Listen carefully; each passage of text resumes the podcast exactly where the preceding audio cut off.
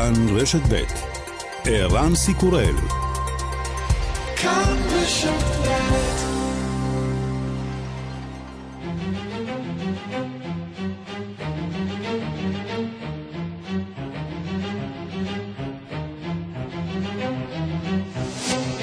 השעה הבינלאומית 10 באוגוסט 2021 והיום בעולם. ב-45 מעלות בצל לצוותי הכיבוי ביוון אין הרבה יכולת להתמודד. בכל רגע נתון ניצתת אש בזירה חדשה. האש ממשיכה לכלות את האי אביה שביוון ולהשמיד אלפי דונמים של חורש.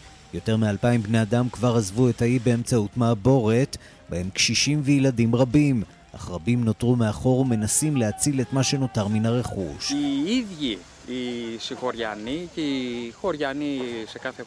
כולנו פועלים יחד, אומר תושב אחד, אין לנו שמות, כולנו כבאים. באנו מן הכפר השכן לעזור בהתנדבות, ואף אחד לא מתכוון לעזוב, לא משנה כמה פעמים יפנו אותנו מפה. נישאר כאן עד הרגע האחרון ונעשה כל מה שאפשר. לא ראינו כאן ולו מטוס כיבוי אחד.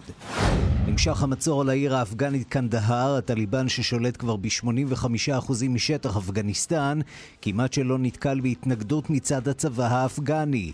בארצות הברית נחושיים הם את הראש שלהם למיטה האפגנית לא מתכוונים להכניס. The has given us a new mission, and that mission is to draw down by the end of this month, and that's where we're moving to. What it looks like beyond that, I'm simply not going to speculate. But this is their country. These are their these are their military forces. These are their provincial capitals. Their people to defend, and and and it, it's really going to come down to the leadership that they're willing to exude here. המפקד העליון נתן לנו משימה לעזוב את אפגניסטן עד סוף החודש, וזה מה שאנחנו מתכוונים לעשות. זוהי המדינה של האפגנים, אלה הבירות המחוזיות שלהם והאזרחים שלהם.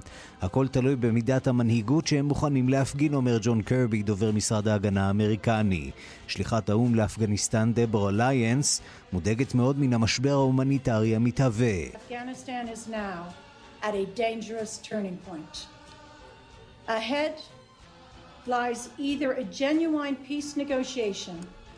or a tragically intertwined set of crises. אנחנו בנקודת מפנה קריטית, או שיושג כאן הסכם שלום, או שלפנינו שרשרת של משברים. גרמניה גם היא מבהירה שלא תתערב במשבר, את המחיר היא ודאי תשלם בפליטים שצפויים להידפק על אדמתה. בגינאה שבמערב אפריקה נתגלה מקרה ראשון של וירוס מרבורג. החשש הגדול הוא מפני התפרצות של אחד הווירוסים המסוכנים בעולם. Uh, treatment or vaccine, אין כרגע טיפול או חיסון שיכול לעזור למי שנדבק במרבורג, אומר שליח ארגון הבריאות העולמי בגינאה. שיעור התמותה מן המחלה עומד על בין 24 ל-88 אחוזים. וירג'יניה ג'ופרה, שהייתה אחת המתלוננות נגד עבריין המין ג'פרי אפסטין, הגישה תביעה משפטית נגד הנסיך אנדרו. ג'ופרה טוענת כי הותקפה מינית על ידי בנה של המלכה אליזבת בלונדון ובניו יורק. טענה שהנסיך דחה מכל וכול בריאיון בשנה שעברה ל-BBC. אנדרו טוען שהכל שקרים, טענה שלא מפתיעה את ג'ופרה. He denies that it ever happened, and he's going to keep denying that it ever happened. But he knows the truth. And I know the truth. הוא יכיש וימשיך להכיש, אבל הוא יודע את האמת, ואני יודעת את האמת. וגם... Look at this stuff, isn't it neat?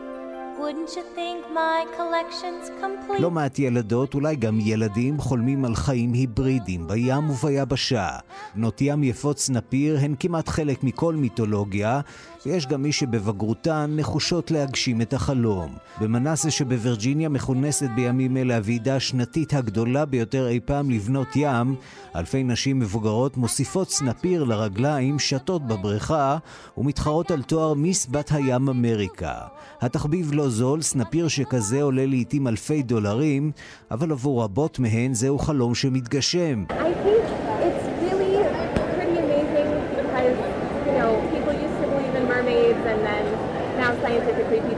But honestly, a bunch of people with a dream and a will have made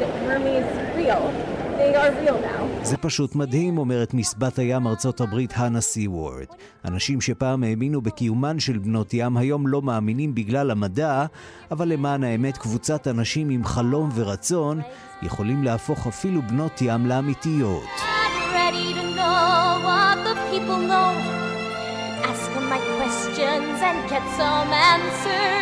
What's a fire and why does it? What's the word? When's it my turn?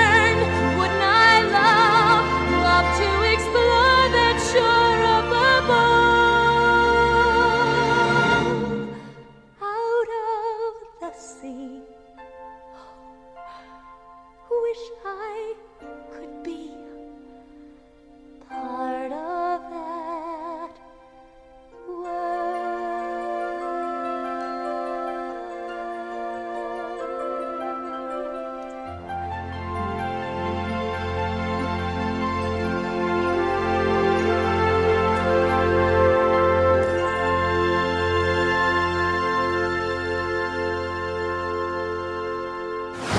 השעה הבינלאומית שעורך זאב שניידר, מפיק נדב רוזנצוויג, אני ערן סיקורל, אנחנו מתחילים.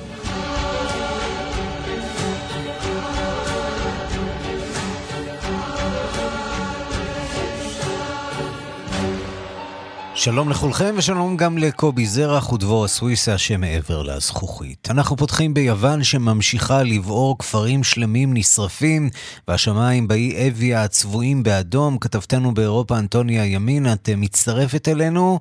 נראה שלא מדובר אה, באחד מהאסונות, אה, מדובר באחד מהאסונות הקשים ביותר של הקיץ הזה, שמצטרף לשורה של אסונות, צריך לומר, שהתרחשו באירופה.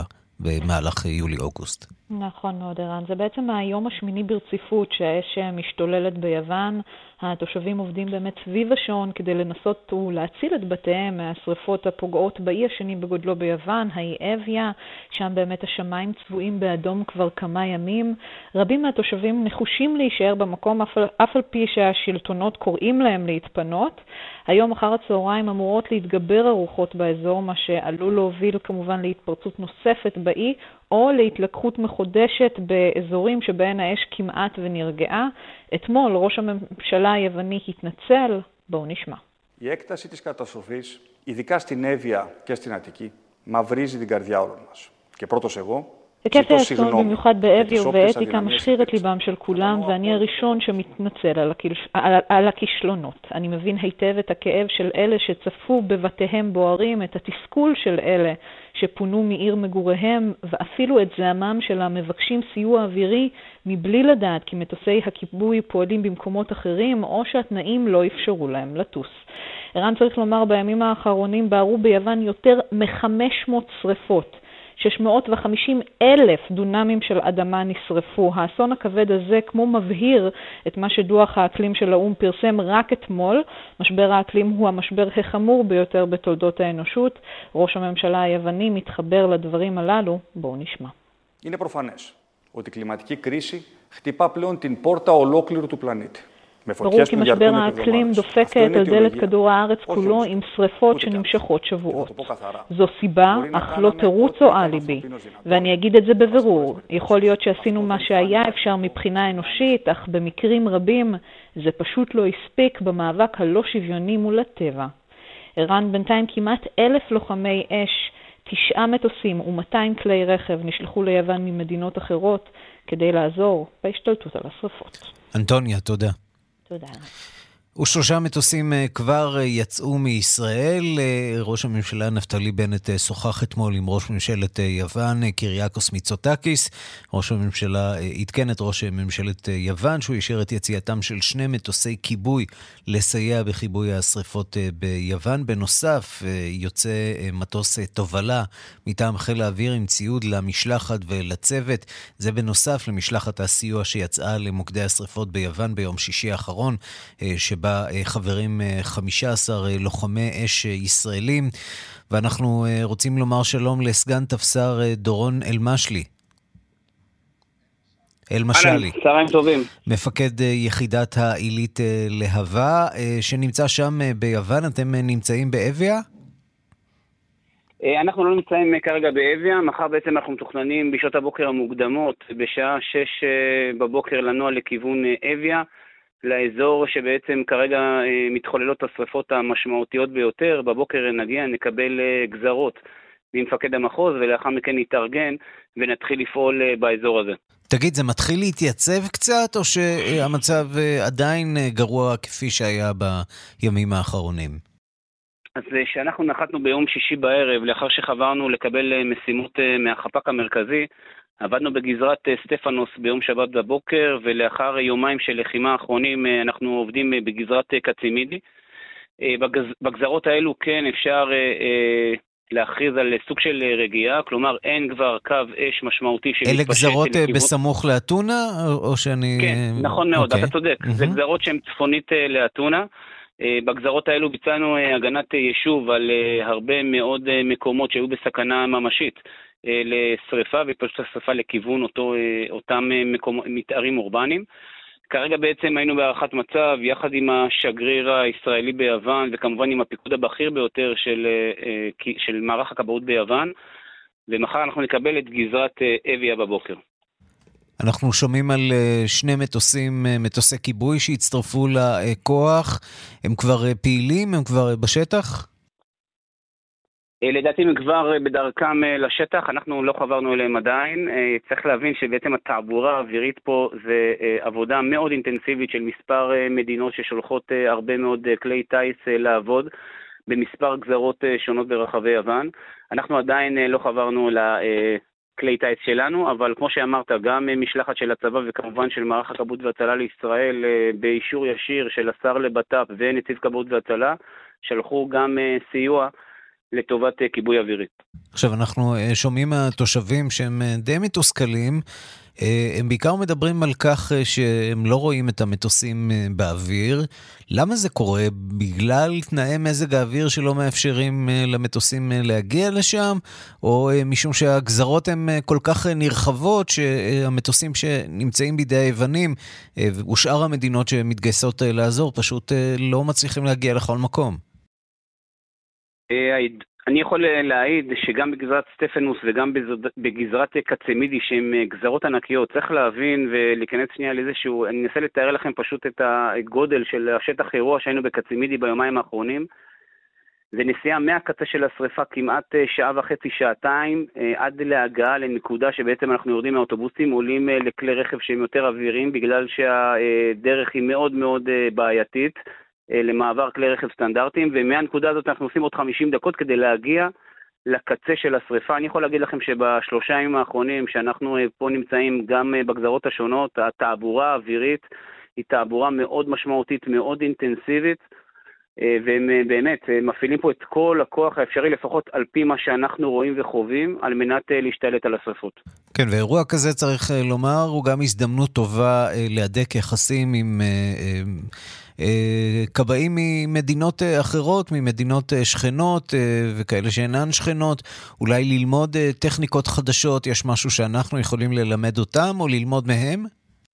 את האמת, אנחנו, המשלחת, יש לנו הרבה מאוד ניסיון בתחום שרפות הזה ויער. כמו שאתה מכיר, גם במדינה הקטנה שלנו ישנן שרפות משמעותיות. כמובן שחלק מהמטרות של המשלחת הם ללמד וכמובן ללמוד. יש הרבה אה, מאוד טכניקות כאלו ואחרות, למשל שלמדנו מהצרפתים שעבדנו איתם אה, בגזרת אה, קצימידיס, כיצד תוקפים ומנהלים גזרה שיש צורך בפריסה של קו ארוך מאוד, ואני מדבר על קו ארוך מאוד, זה קו של כמעט שתי קילומטר, קו זה כמובן זרנוקי המים שאנחנו פורסים על מנת להגיע לנקודות הרלוונטיות בכדי לבצע כיבוי.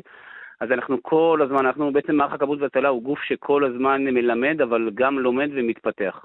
שמענו אתמול uh, על הדוח של הוועדה הבינלאומית שעוסקת uh, בנושאי uh, סביבה, דוח שמתפרסם אחת לשבע שנים, וצופה שבעצם התרחיש שאנחנו רואים ביוון במהלך הקיץ הנוכחי, זאת תהיה המציאות הכמעט יומיומית שלנו בשנים הבאות. זה אומר גם ודאי היערכות משמעותית בתחום כיבוי האש.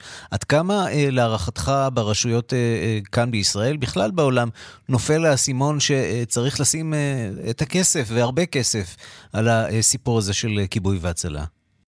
אני אתקוף את השאלה שלך ברשותך מהצד המבצעי. בתור מפקד יחידת להבה, יחידה ארצית למשימות מיוחדות, אנחנו כן רואים עלייה אה, באירועים משמעותיים, ואני יותר לוקח את התשובה שלי דווקא לכיוון של אה, גשמים משמעותיים שיורדים בפרקי זמן קצרים מאוד ויוצרים הצפות שאנחנו, אה, אני עובד 18 שנים במערך, כל שנה האירועים הופכים להיות משמעותיים יותר בגלל כמויות המים שיורדות בפרקי זמן קצרים. אנחנו צריכים להיערך, וזה מה שעושה מערך הכבאות והצלה, אנחנו לא שוקדים על השמרים, אלא כל הזמן מנסים להתפתח, לרכוש ציוד ואמצעים, להגדיל את הסד"כ של היחידות הלוחמות, על מנת באמת להתכונן ולתת אה, מענה מבצעי מיטבי לתרחישים הסבירים. סגן תפסר אה, דורון אלמשלי, מפקד יחידת העילית אה, להבה שם ביוון, באתונה. תודה רבה לך ותמשיכו במשימה החשובה שלכם שם. תודה רבה לך. השעה הבינלאומית ארצות הברית מנסה לבלום בכל דרך אפשרית את התפשטות וריאנט דלתא של נגיף קורונה, שכבר הוביל לזינוק עצום במניין הנדבקים והמאושפזים. המוקד מוסיף להיות אה, ניסיון לשכנע את הלא מחוסנים להתחסן. נתונים חדשים שפורסמו אתמול מחזקים את הגישה הזאת. הם מוכיחים שכמעט כל המחוסנים שנדבקו במחלה עברו אותה באופן קל וללא סיבוכים. שלום לכתבנו בוושינגטון, נתן גוטמן. שלום ערן. כן, וזה אה, נתון שהוא אה, חשוב אה, גם לנו, מדינה שנגועה עכשיו בווריאנט דלתא מצד אחד, אבל גם נהנית משיעורי התחסנות גבוהים. כן, ובעצם הנתון הזה שמצביע על כך ש-99% ויותר, 99.99% מהחולים המחוסנים שנדבקו כעת במחנה, במחלה, רובם בווריאנט דלתא, אכן עברו אותה בצורה פשוטה, מה שמכונה, לא היו להם סיבוכים, הם לא נזקקו לאשפוזים ממושכים ושיעורי התמותה שם היו מאוד אה, נמוכים, והמשמעות היא שכן, החיסון הזה בהחלט עוזר, אה, זה המסר שהאמריקנים רוצים אה, או מקווים לפחות שהציבור ישאב גם מהנתונים האלה. וזה חיוני במיוחד כי מספרי ההדבקה והתחלואה עדיין עולים בקצב מסחרר, אנחנו מתקרבים שוב לנתון המפחיד הזה של המאה אלף מקרים חדשים מדי uh, יום, ולכן uh, uh, המאמץ הזה לקדם את החיסונים תופס עוד ועוד תאוצה. יש תקווה בקרב הממשל ש... סליחה, שבימים הקרובים תקבל חברת פייזר את האישור הסופי לחיסון של האישור הרשמי, אנחנו uh, קצת שכחנו, אבל האישורים האלה שניתנו לחיסונים על ידי ה-FDA, מנהל המזון והתרופות, הם אישורים זמניים, אישורי חירום. Uh, כעת כשעוברים לאישור קבוע, זה אולי ישכנע את הציבור שאכן מדובר בחיסון בטוח, וגם יקל על המאמץ um, להשתמש בחיסון הזה ולחייב את האזרחים לקחת אותו. עוד צעד שנעשה בכיוון הזה הוא חיוב המשרתים בצבא האמריקני להתחסן, הנה דברים שאומר דובר הפנטגון ג'ון קרבי. We are going to be developing policies to comply with the president's direction that the unvaccinated will have to be subjected to certain requirements and restrictions. I don't have the details for all that today. Uh, we're working hard on what will be a policy directive to come in the coming days uh, that will make it clear what those requirements and restrictions are and how they apply to everybody in the DoD workforce, including uniformed personnel. כל עובדי הפנטגון, כולל אנשי, האנשים במדים, יצטרכו להיות מחוסנים, ואם לא, אז הנטל יהיה על הלא מחוסנים אה, להיבדק ולהוכיח שלא נדבקו. הסידורים הסופיים בנושא הזה, אומר הדובר קרבי, עדיין אה, נמצאים בעבודה, אבל זהו הכיוון, חיוב גם שם, וכך אנחנו רואים עוד ועוד מגזרים במשק האמריקני ובחברה האמריקנית מחייבים חיסונים. זה קשה במיוחד לעשות באמריקה, במדינה שקשה לחייב בה אנשים לעשות דברים, מדינה שבה יש אתוס חזק של חירות אישית וגם עצמאות של המדינות, ובכל זאת זה קורה בעיקר ברמה הפדרלית. נתן גוטמן, כתבנו בוושינגטון, תודה. תודה רבה. אנחנו נשארים אה, בענייני הקורונה. איטליה כמו איטליה, אה, שם אה, יש שוק של תווים ירוקים, תווים מזויפים כמובן. מחיר של תו כזה מגיע ל-500 אירו בנפולי, ועסקים שם משגשגים. ניתן לקנות תווים מזויפים בהנחה משפחתית, ארבעה במחיר של שלושה. דיווחו של כתבנו ברומא, יוסי בר. לא רוצים להתחסן, אבל רוצים תו ירוק כדי להיכנס למקומות אסורים? לאיטלקים אין בעיה. תמורת 150 עד 500 אירו הם רוכשים תווים ירוקים מזויפים. המשטרה חשפה אתמול כי אלפי איטלקים רכשו באמצעות הטלגרם תווים ירוקים מזויפים. הם גילו כי כנופיית זייפנים נעזרה ברופאים שהנפיקו אישורי חיסון מזויפים ובעזרתם אפשר לקבל את התו הירוק המיוחל. Purtroppo la partecipazione di migliaia di cittadini italiani alla ricerca del Green Pass falso. צר לי לגלות שאלפי איטלקים רכשו מסמכים מזויפים, זו עבירה על החוק והם ייענשו. אומר מפקד המשטרה שחשף 32 ערוצים בטלגרם שבהם נמכרו התווים הירוקים. גם באיטליה וריאנט הקורונה משתולל. אלפי נדבקים מתגלים בכל יום, המחלקות לטיפול נמרץ הולכות ומתמלאות, ומספר המתים עולה. הממשלה מחייבת להציג תו ירוק במקומות סגורים, דוגמת מסעדות, בתי קפה, קולנוע ואפילו בריכות שחייה. האיטלקים שאינם רוצים להתחסן מצאו פתרון. גרין פאס או תו ירוק מזויף. בסרטונים משעשעים אומרים כי בנפולי עוברת עגלה עם סוס ומוכרת תווים ירוקים מזויפים לכל הדורש.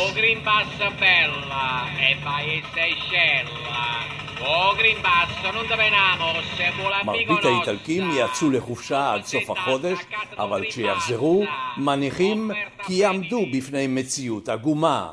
עגומה ביותר, במיוחד לקראת פתיחת שנת הלימודים. אנחנו אה, מכאן למצב הקורונה בדרום מזרח אה, אסיה, באינדונזיה, מתו אתמול אלפיים בני אדם. המספרים שם אה, רק הולכים ועולים. שלום לכתבנו בדרום מזרח אסיה, רועי בק. שלום ערן, ערב טוב. מה קרה שם באינדונזיה, המדינה המוסלמית המאוכלסת בעולם, שדווקא עכשיו מגיעים שם מספרים לכדי כך שאינדונזיה היא המדינה המובילה בעולם בשיעור התמותה והתחלואה? כן, אני מניח שהתשובה היא בעצם בגוף השאלה, המדינה המאוכלסת, או בוא נגיד מהמאוכלסות ביותר מדרום מזרח אסיה, ומדובר בעצם בווריאנט דלתא, נגיף D, אה, אינדונזיה, תשתית הרפואה לא מספיק חזקה, אין חיסונים, מה שניתן עד עכשיו לרוב זה חיסון סיני אה, של חברה פרטית מסין, נתון במחלוקת, ופשוט זה הולך ומתפשט עם, כמו שציינת, אלפיים אה, מתים, עשרות אלפי אה, מקרים חדשים, עשרות אלפים, 20-30 אלף מקרים כל יום, לפחות בג'קרטה הבירה. בעצם השילוב הזה של מדינה מאוכלסת, תשתית לא טובה, מערכת רפואית שלא עומדת בלחץ, שילוב בהחלט לא בריא. ואגב, זה המצב בכל מדינות דרום מזרח אסיה. אני יכול לומר לך שבתאילנד המצב קשה, כמו שדיווחנו חדשות לבקרים, יש עוצר לילי, נכון לעכשיו זה לא מספיק, זה לא מספיק על מנת לעצור את התפשטות הקורונה. כן, 149 מתים בתאילנד ביממה האחרונה, אה, נכון. שזה עוד נמוך בהשוואה למה שקורה במיינמר, שם יש כבר אה, דיווחים על 238 מתים ביממה האחרונה, וייטנאם 360, אה, כך שבהחלט מדינות בנגלדש 245, כל המדינות האלה בהחלט נכנסות עכשיו לעשרת הגדולים, נגיד מלזיה גם כן במקום ה-11. מבחינת אה, מניין אה, מתים. בהחלט אה, כן. אזור שצריך לשים לב אליו, ומי שמתמודדת עם הקורונה, אבל עם בעיות נוספות, היא מיינמר. המשטרה של מיינמר עצרה שם, יש שם, משטרת ניו יורק, ליתר דיוק, עצרה שני כן. אזרחי מיינמר בחשד שהם קשרו קשר לרצוח את שגריר מיינמר לאו"ם בשליחות החונטה. הממשלה שם ביאנגון מכחישה כל קשר למעשה הזה, נכון? אכן, אחד הסיפורים היותר מוזרים, או אולי אפשר, אולי בעצם לא מפתיע לאור זה שמיאמר נמצאת שוב כעבור עשר שנים של, של פתיחות, שוב תחת חונטה צבאית, והנה משטרת ניו יורק עוצרת בסוף השבוע האחרון שני אזרחי מיינמר, שהם גם שוהים אה, בארצות הברית, בחשד שניסו לרצוח את שגריר מיינמר לאו"ם, אותו שגריר שעמד אה, עם תנועת שלוש האצבעות, ובעצם אמר קבל עם ועדה שהוא נגד החונטה. החונטה ניסתה לפטר אותו, ניסתה להוציא אותו ולמנות שגריר חדש, מוסדות, למוסדות האו"ם, שלא קיבלו אגב את השגריר החדש מטעם אה, אה, החונטה, ולכן אותו שגריר, שגריר נוכחי בעצם, קיאר מוטון, ממשיך, שים לב למצב, ממשיך לכהן כשגריר מיינמר לאו"ם, ולפי אה, משטרת ניו יורק, אה, שים לב טוב איך זה חובק עולם, אה, סוחר נשק תאילנדי שמוכר כאחד שמוכר נשק לחונטה הצבאית, יצר קשר עם אותם אה, אזרחי מיינמר, שילם להם כסף, הם ניסו אה, אה, לפגוע ואפילו לרצוח, לפי הטענה, לפי הטיעון, ב, ב, בשגריר למיינמר לאו"ם, ולמזלו המשימה אה, לא צלחה. בהחלט אה, מבוכה לחונטה, שכמו שציינת אגב, מכחישה מכל וכול את, ה, את הסיפור הזה. רועי בא, כתבנו בדרום מזרח אסיה, תודה. תודה. השעה הבינלאומית, תקשיבו לסיפור הדי מפחיד הבא. בגיניה התגלה השבוע מקרה ראשון של הידבקות בווירוס מרבורג, ששייך למשפחת הווירוסים של האבולה. מדובר במקרה ראשון אה, בכל מערב אפריקה, גילוי שמדאיג מאוד את ארגון הבריאות העולמי. דיווחה של עורכת ענייני אפריקה, רינה בסיסט. לפני כחודשיים הודיע משרד הבריאות של גינאה על סיומה של מגפת האבולה בארצם. מגפה אשר פרצה שם לפני שנה. ההודעה הזאת הייתה משמחת מאוד, וציינה ניצחון עבור שירותי הבריאות המקומיים וצוותים של ארגוני סיוע רפואי שפעלו שם בחודשים האחרונים. אבל השבוע הודיע משרד הבריאות הגינאי על מקרה ראשון של מחלת מרבורג, מחלה שדומה מאוד לאבולה מבחינת התסמינים שלה, ושייכת לאותה משפחה ויראלית. וירוס המרבורג מועבר לאדם באמצעות עטלף הפירות. וממש כמו האבולה, הוא עובר מאדם לאדם באמצעות מגע בנוזלי גוף ונגיעה במשטחים מזוהמים, בהתעטשות, בהשתעלות, במגעים מיניים, במגע במאגרי מים מזוהמים. המקרה הזה, הראשון של המרבורג, התגלה במחוז גקקו, מדובר בחולה אשר נפטר ממחלתו. הרופאים לא ידעו בדיוק ממה הוא נפטר. הם חשדו שמדובר באבולה בגלל התסמינים שמהם סבל. כלומר חום גבוה מאוד ושטפי דם. אבל הבדיקות במעבדה הלאומית של גינאה הראו אחרת. התברר להם כאמור שהאיש נדבק בווירוס המרבורג, מחלה מידבקת מאוד ומסוכנת מאוד, אשר עד עתה לא הייתה נוכחת במערב אפריקה.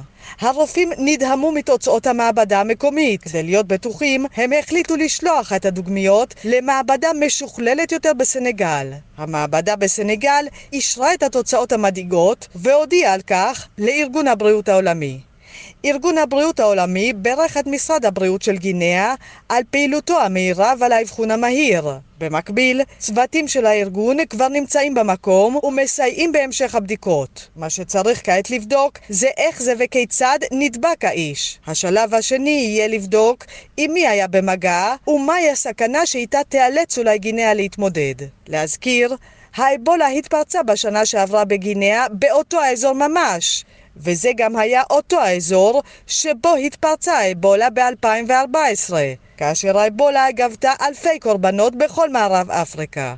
כעת מתכננים בגינאה להתמודד עם המחלה החדשה באותם האמצעים, כלומר קודם כל פיקוח הדוק ואפילו סגירה של הגבולות עם המדינות השכנות. שלום לפרופסור תומר הרץ. שלום, צהריים טובים. מהמכון הלאומי לביוטכנולוגיה באוניברסיטת בן גוריון בנגב. אמ, בוא נדבר על הווירוס הזה, וירוס מרבורג. לא מאוד נפוץ, לא שמענו עליו כמעט. לא, הוא וירוס ממשפחה של אה, נגיפים שוודאי שמענו עליהם. והמפורסם מביניהם זה האבולה. אה, וירוס שהיו התפרצויות שלו בעבר אה, בבני אדם באפריקה, ובאמת כבר הרבה שנים לא הייתה התפרצות. אה, וירוס מאוד מאוד קטלני, וככל הנראה ההדבקה בדרך כלל מבעלי חיים, כן, החשד הוא, אה, אה, יש חושדים שהמקור הוא ככל הנראה הטלפים, אבל זה עוד לא ממש מומט. זה שוב חוזר לעטלפים אבל... בצורה כזאת או אחרת. מה יש בהם בעטלפים שהופך אותם כל כך, נשאים כל כך טובים של וירוסים שמגיעים לבני לא אדם? הם לא היחידים, יש הרבה, גם מעופות וגם חיות אחרות נושאות מחלות. הטלפים יש להם כנראה יכולת יוצאת דופן להיות אה, נשאים של הרבה מאוד נגיפים בו זמנית, שככל הנראה גם לא משפיעים אה, עליהם אה, במובן הקליני. זאת אומרת, זה לא בהכרח קטלני או מסוכן לעטלף, העטלף יכול להיות להידבק, לשאת, ואז להדביק בעלי חיים אחרים, כנראה גם בני אדם.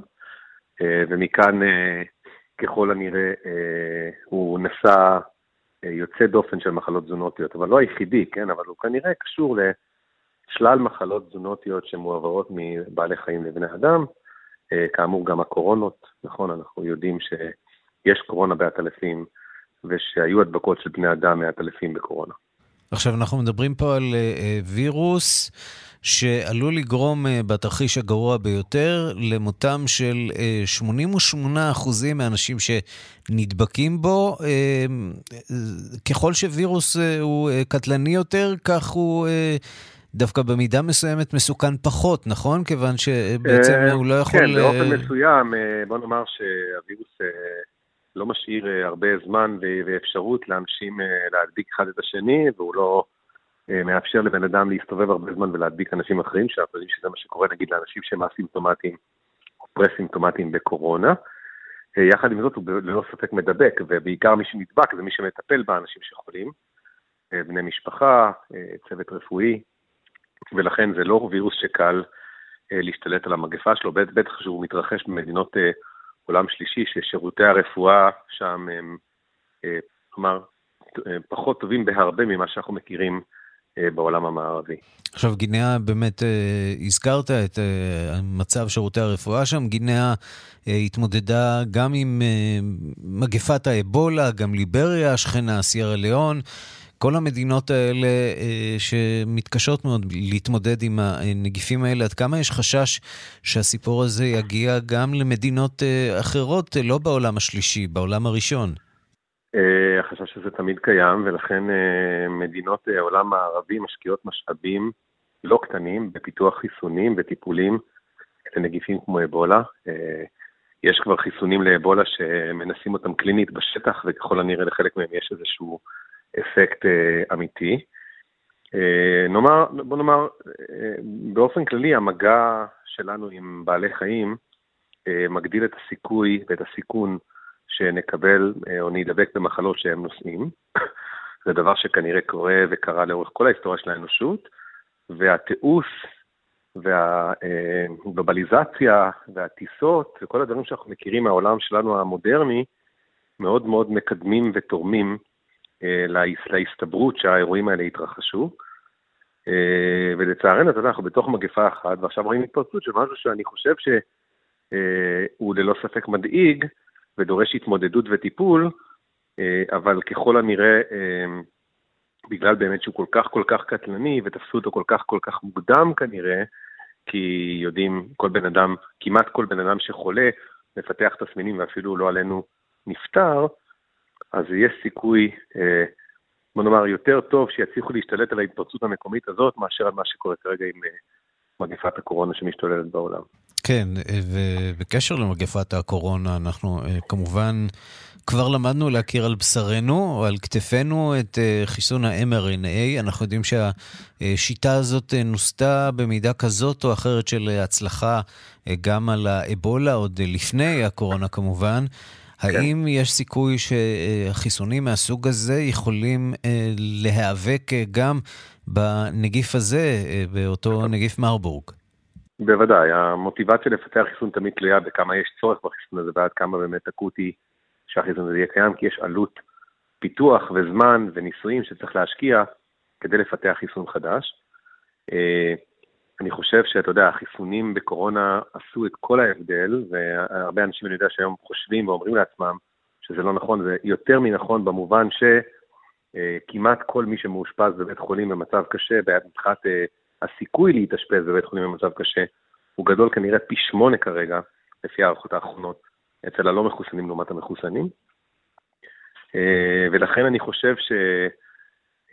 כל מי שמאזין לנו ואומר, אוי ואבוי, עוד נגיף אחד עכשיו יתפרץ לעולם ועשוי לייצר לנו מגפה, אני ממליץ לו קודם כל להסתכל משמאלו ומימינו ולראות את כל האנשים סביבו שלא מחוסנים, ולעשות מאמץ לקחת אחד מהם ולהוביל אותו להתחסן, כי זה הדרך היחידה שבה אנחנו נחזור לחיות איזה שהם חיים סבירים אה, אה, לאורך זמן אה, בישראל. אתה יודע, שמענו היום גם מכתבנו בוושינגטון, נתן גוטמן, על הנתונים שהתפרסמו שם, והוא מדבר על כך שכמעט כל המחוסנים שנדבקו במחלה, בעת האחרונה עברו אותה באופן קל וללא סיבוכים. מדברים שם על 99% מהאנשים שחלו והם מחוסנים, שבעצם עברו מחלה לא נעימה, אבל עברו אותה בשלום. בשונה כן. מהלא מחוסנים. אז כנראה שבאמת יש פער משמעותי בין החיסון ללא מחוסנים, בין המחוסנים ללא מחוסנים. המספר הזה נשמע לי האמת מעט אופטימי מדי, ובמיוחד עבור אנשים מבוגרים, לצערנו, אם הם נדבקים, החיסון גם פחות אפקטיבי עבורם, כי הם פשוט מבוגרים ויש להם מערכת חיסון פחות יעילה ופחות אפקטיבית, יותר זקנה. אני חושב, זה, זה, זה זמן טוב כרגע להסביר שבעצם הנגיף ימשיך להשתנות, ימשיך להשתכלל, ימשיך להשתכפל ו, ולהתפתח אבולוציונית, ויהיו זנים חדשים, ואנחנו נמשיך להסתובב במצב הזה, והדבר היחידי שיבדיל בין מצב קשה למצב לא קשה זה פשוט רמת החיסונים. אם אנחנו נגיע לרמה שבאמת יהיו המון המון מחוסנים ונגיע להתחסנות באמת מלאה או קרובה מאוד למלאה, אז uh, כמות האנשים בבתי החולים לא תהיה גדולה, ואז למרות שאנשים ידבקו בקורונה, uh, חיינו יוכלו להתנהל באיזושהי uh, צורה נורמטיבית, גם אם לא בדיוק כמו שהם היו לפני, עד שהדבר הזה uh, יגיע לאיזשהו איזון טבעי ואנחנו לא נתחיל, uh, מספיק אנשים בעולם ייחשפו אליו, הוא כבר לא יוכל להתפשט בצורה יעילה. בינתיים, אנחנו לצערי רחוקים מאוד משם, ומה שקורה בישראל כרגע מוכיח שלמרות ש-85% מאוכלוסיית המבוגרים התחסנה, זה לא מספיק כדי לייצר מה שנקרא חסינות עדר. השאלה אם זה אי לא פעם מספיק. יספיק. תראה, ברגע מסוים כולם אה, יהיו או מחוסנים או ייחשפו. זה לא, לא נוכל כנראה להימנע מהרגע הזה, כן? אה, ברגע מסוים, או שכולנו נהיה חיוביים לקורונה, חיוביים, יהיו לנו נוגדנים לקורונה, כן? או מהחיסון או מהדבקה, כן? ובקצב שבו אנחנו מתאמנים כרגע, אה, היום הזה, לצערי, הולך ומתקרב, לא בצורה הנכונה, כי הוא כרגע מתקרב בעיקר מהרבה נדבקים, הייתי שמח שזה יהיה בעיקר ממתחסנים, אבל אני מקווה שהימים האחרונים והעלייה הדרמטית במספר החולים הקשים, אה, ובכלל במספר המקרים, אה, משכנעת לפחות חלק מהאנשים, אני חושב שחלק גדול מהאנשים שלא התחסנו אינם באמת מתנגדי חיסונים. Mm-hmm. לא באמת אנשים שיש להם איזו התנגדות אמיתית שמאמינים שהחיסון הוא מזיק, או שהחיסון אה, עלול להחדיר להם, לא יודע מה, אמצעי מעקב לגוף, אוקיי? או כל מיני תיאוריות קונספירציה כאלה ואחרות. אני חושב שאלה רוב האנשים. רוב האנשים לא התחסנו מסיבות כאלה ואחרות, המתינו, רצו לראות מה קורה לאחרים. התחלואה ירדה, זה לא נראה להם חשוב. ואולי לא הבשורה הגדולה מבחינתם צפויה לבוא יחסית בקרוב, כשה-FDA יכריז על החיסון אה, של פייזר כחיסון אה, קבוע, לא אה, אישור זמני, אלא אישור קבוע. נכון. יש סיכוי שזה יסייע אולי במאמצי ההתחסנות? אני, אני חושב שבעיקר מה שצריך לעשות זה לתמרץ אנשים ולעודד אנשים בכל מיני אמצעים פוזיטיביים לבוא ולהתחסן כדי להגן על עצמם מסביבתם. הרבה מאוד אנשים צעירים שלא באמת אה, ימותו חס וחלילה או, או, או, או יתאשפזו אם הם ידבקו בקורונה, לא עושים את החשבון שהם עשויים להדביק את הוריהם או את סביהם וסבותיהם שאפילו שהם מחוסנים, עשויים להסתבך. ולכן בסופו של דבר, כפי שאמרתי את זה באחד הפעמים הקודמות שדיברנו, התחסנות זאת פעולה מאוד מאוד חברתית. אתה לא מתחסן רק כדי להגן על עצמך, אתה מתחסן להגן גם על הסובבים אותך, בין אם אתה מכיר אותם ובין אם לא. ולצערי הרב, הרבה מאוד אנשים אה, לא מבינים את זה. חושבים שהם רק שואלים את השאלה שקשורה לגביהם. ולא מבינים שההחלטה שלהם לא להתחסן לא משפיעה רק עליהם, אלא משפיעה גם על כל האנשים שהם פוגשים כשהם מסתובבים בעולם. ראינו איך צרפת אה, מתמודדת עם הסיפור הזה, אגב, הפוך אה, לחלוטין מבריטניה, שם השבוע הכניסו את התו הירוק שלהם, ומי שאין לו תו ירוק חי עכשיו חיים מאוד מאוד קשים, הוא לא יכול לעלות לתחבורה הציבורית, הוא לא מסוגל להיכנס למשרדי ממשלה, או אפילו לבתי קפה ומסעדות, מקומות עבודה יכולים לדרוש מהעובדים שלהם להתחסן. עד כמה שיטה כזאת היא אה, נחוצה, ראויה, אה, מאזנת, אה, משקללת בצורה נכונה את אה, הזכות אה, לבריאות מצד אחד ואת חירויות האזרח מן הצד האחר? זאת שאלה מאוד מאוד טובה. אני חושב, ש... אני חושב שזאת דילמה אמיתית על מה ניתן ולא ניתן להתאים מגבלות, אבל בגדול, אה, אני חושב שזה די לגיטימי להגיד ואומרים את זה, אתה יודע, נגיד בבתי חולים בארצות הברית, אני עבדתי בסמוך לבית חולים כזה, בעונת החורף הרגילה, כשאין מגפה, יש חיסוני שפעת, ומדיניות בית החולים היא שעובד בית חולים שלא מחוסן לשפעת לא יכול להיכנס למרכז הרפואי מתאריך מסוים. יש לך מדבקה על, על התג, אם המדבקה שלך לא ירוקה, אתה לא עובר בדלת.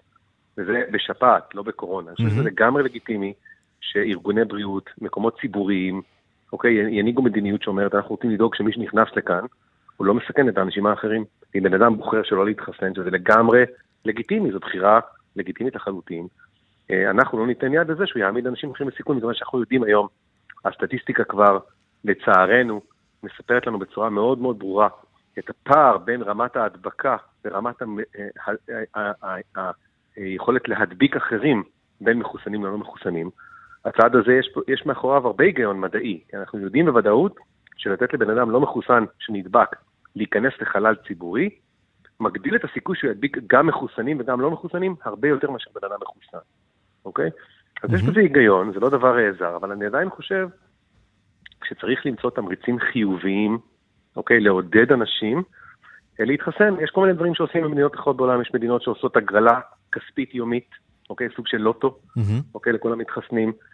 יש כל מיני דרכים לעודד אנשים להתחסן, מענקי התחסנות, כל מיני דרכים יצירתיות שמדינות וארגונים וערים וחברות אה, אה, מוצאות לעצמן כדי לעודד את העובדים שלהם, אה, או את התושבים שלהם, או את האזרחים שלהם להתחסן. לדעתי זה מאוד מאוד חשוב.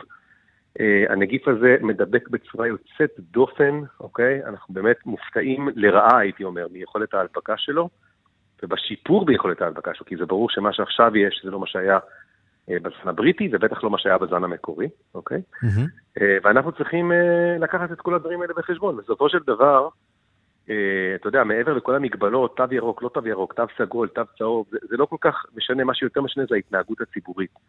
ברגע שאנשים נכנסים לסופר ולא עוטים מסכה, ואני רואה מלא אנשים, אוקיי? שלא עוטים את המסכה כשהם נכנסים לסופר, ולא עוטים את המסכה כשהם נכנסים לקניון, ולא עוטים את המסכה כשהם עומדים במקום ציבורי מלא באנשים, אז הם מעבירים את המסר שעכשיו, למרות שיש 6,000 ומעל 6,200 מקרים אתמול שאובחנו, ו-400 חולים קשים בישראל, זה לא נוגע אליהם.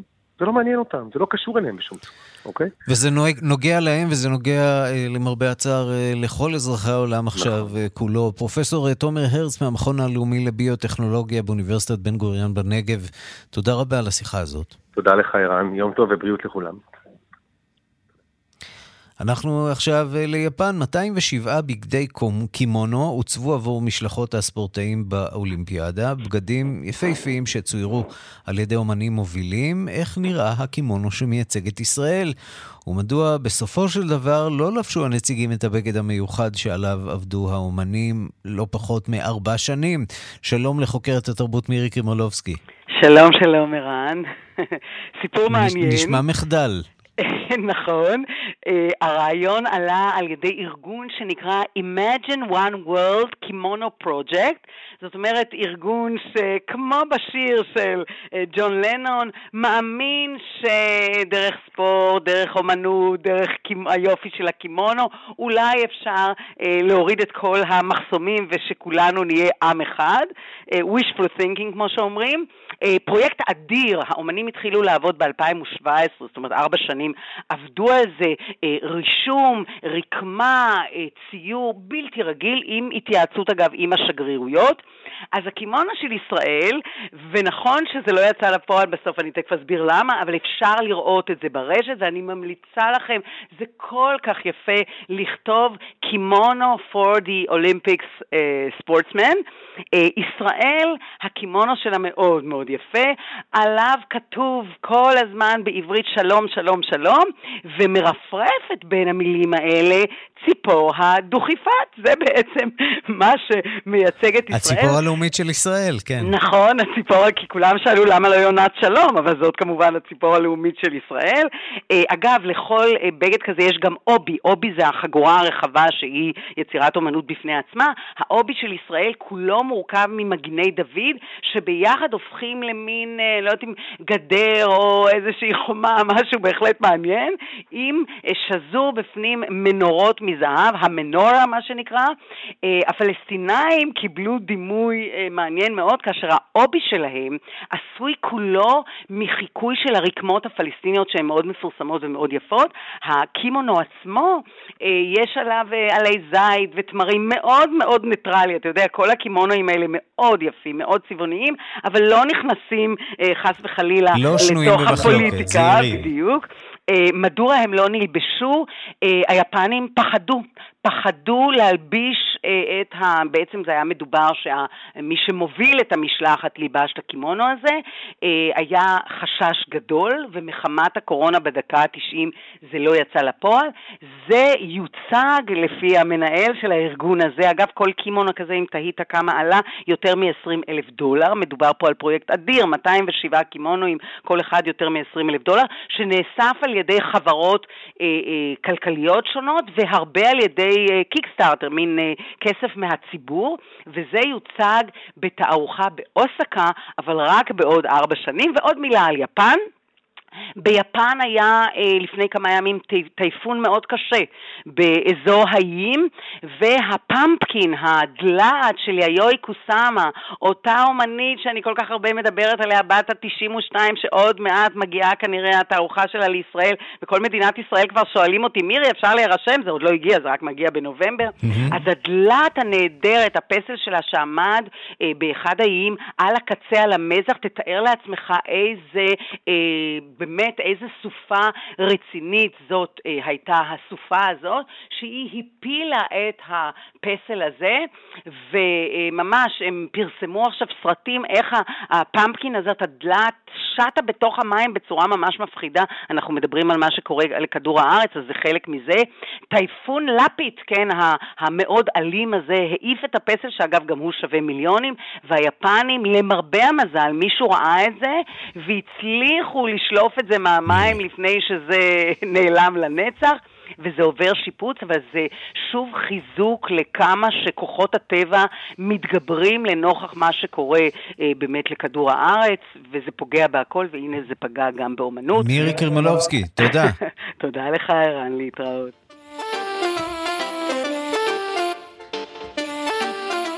אנחנו עם המייצגת האולטימטיבית של תרבות יפן בישראל, מי שעוטה קימונו מפעם לפעם, נטע ברזילי, ובימים של עימות אולימפי בין ישראל לרוסיה, על רקע מדליית הזהב של לינוי אשרם. הנה שיתוף פעולה מוצלח דווקא בין ישראלים לרוסים, בין נטע ברזילי כמובן, לליטל ביג, הלהקה הרוסית. הנה.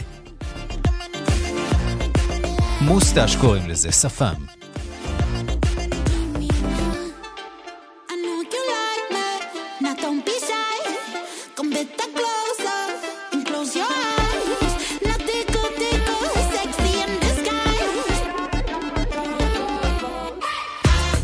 עד כאן השעה הבינלאומית, מהדורת יום שלישי שערך זאב שניידר, המפיקים נדב רוזנצוויג וקובי זרח, הטכנאית דבורה סוויסה.